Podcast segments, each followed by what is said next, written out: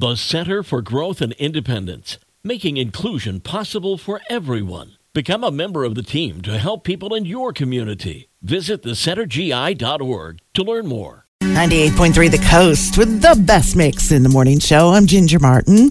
Here is this morning's coffee talk for you.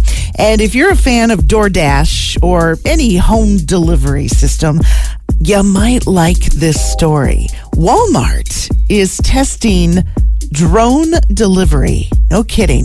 It's happening only in Frisco, Texas right now. But if customers live within 30 minutes or less of that location, the drone will deliver items such as household supplies, over the counter medicine, and certain grocery items.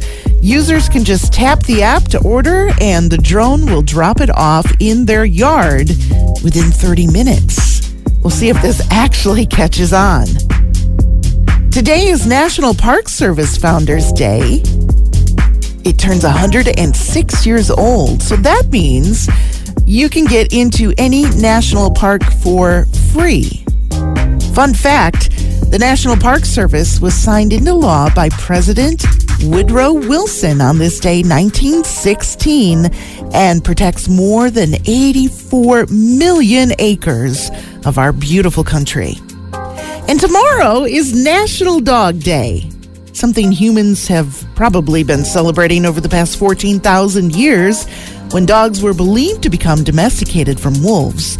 And to celebrate National Dog Day tomorrow, Krispy Kreme locations are going to be offering their first ever collection of doggy donuts. But you know what? I'm sure, I am sure you have plenty of treats on hand spoil yours with, just like every day.